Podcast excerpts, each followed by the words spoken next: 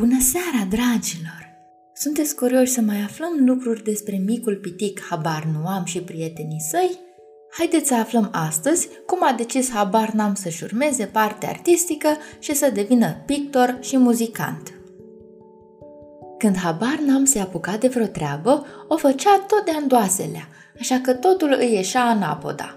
Știa să citească numai silabisind și putea să scrie doar cu litere de tipar – Mulți spuneau că, desigur, în capul lui cam bătea vântul, dar asta nu poate fi adevărat, pentru că, dacă ar fi fost așa, cum se face că el dovedea totuși o anumită înțelegere? Sigur, înțelegea greu, dar ghetele și le punea în picioare și nu pe cap, iar pentru asta îți trebuie un dram de înțelegere. Habar n-am nu era chiar atât de rău. Ar fi vrut cu tot din adinsul să învețe și el ceva, dar nu îi plăcea munca.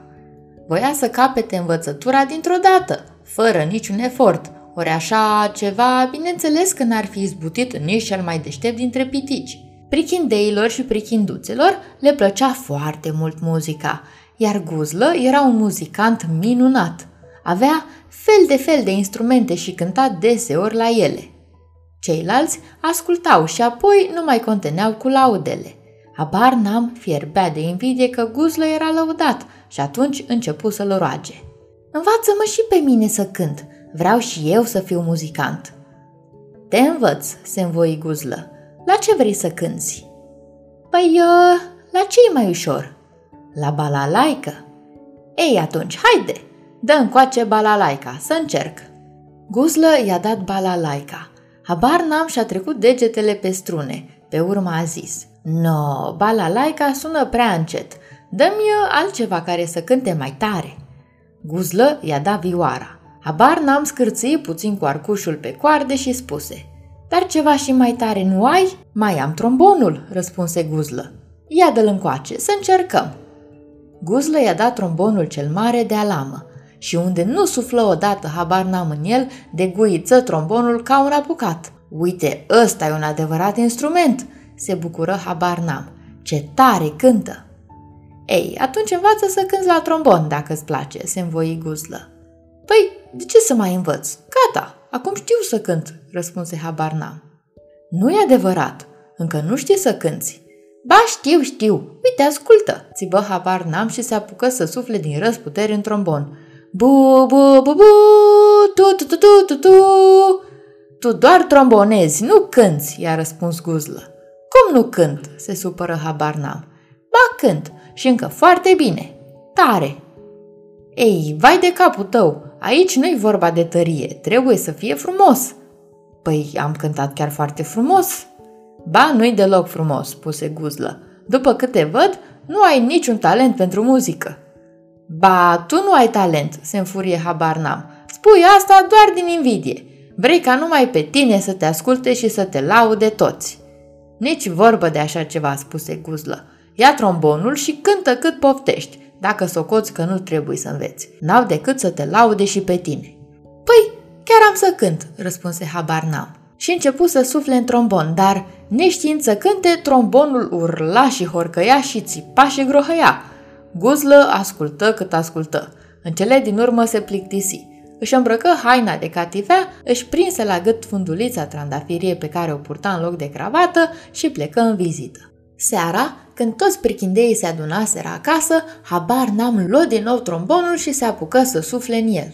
Bu, bu, bu, bu, bu, bu, du, du, du. ce cu zgomotul ăsta?" strigară cu toții. Ăsta nu-i zgomot," răspunse habar n-am. Este cântecul meu." Încetează imediat!" strigă știe tot ne spargi urechile cu muzica ta. Asta pentru că nu te-ai obișnuit încă cu muzica mea. După ce o să te obișnuiești, nu o să-ți mai sparg urechile. Și dacă nu vreau să mă obișnuiesc, nu vreau. Dar habar n-am nu mai asculta și continuă să cânte. Bu, bu, bu, bu, bu, hrrr, hrrr, țiu, țiu, țiu. Termină odată să ne pustiră asupra lui toți prichindeii. Care te de aici cu trombonul ăsta nesuferit? Păi, unde să măcar? Du-te pe câmp și cântă acolo. Păi, în câmp n-are cine să mă asculte. Ce, de parcă tu ai nevoie să te asculte cineva neapărat? Păi, da, neapărat. Atunci ieși în stradă, acolo o să te asculte vecinii. Habar n-a mai ieșit în stradă și s-a pornit să cânte lângă casa vecină, dar vecinii l-au rugat să nu mai facă gălăgie sub ferestrele lor. S-a dus la altă casă, dar și de acolo l-au alungat. S-a mutat la a treia casă, unde păți la fel. Însă el socoti că poate să le facă în ciudă și să cânte, să nu se oprească. Vecinii s-au înfuriat, au năvălit afară și l-au pus pe fugă. Cu chiu, cu vai, a izbutit să scape de ei, cu trombonul lui cu tot. De atunci, habar n-am, n-am mai cântat niciodată la trombon. Nu-mi înțeleg muzica, spunea el. Încă nu s-au ridicat până la muzica mea. Când o să se ridice, o să mă roage singuri, dar va fi prea târziu. N-am să le mai cânt. Acoarelă era un pictor foarte bun. Umbla întotdeauna într-o bluză lungă care îi zicea halat. Era de ajuns să-l privești cum stă, gătit în halatul său și cu părul lung dat pe spate, în fața șevaletului cu paleta în mână. Oricine își dădea seama că are în fața lui un pictor adevărat.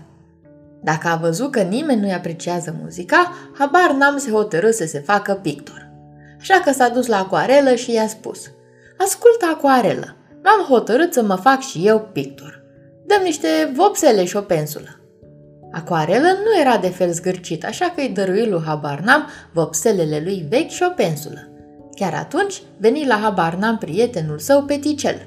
Habarnam i-a spus, Așează-te, Peticel, imediat am să-ți fac portretul. Bucuros, Peticel se așeză repede pe un scaun și habar n-am început să-i facă portretul. Cum voia să-l înfățișeze cât mai frumos, îi pictă un nas roșu, urechi verzi, buze vinete și ochi portocalii. Peticel era nerăbdător să-și vadă mai repede portretul. De nerăbdare, nu putea sta locului pe scaun și se tot mișca. Stai într-un loc, nu te mai mișca, îi spunea habar n-am, altfel nu o să-ți semene. Dar acum am seamănă?" întrebă Peticel. Ai, doma, răspunse habar n-am și aplică o pereche de mustăți cu vopsea violetă. Hai, arată-mi să văd ce a ieșit, se rugă Peticel când habar n-am îi termină portretul. Acesta îl arătă. Cum? Așa arăt eu? strigă speriat Peticel. Bineînțeles că da. Pe cum altfel?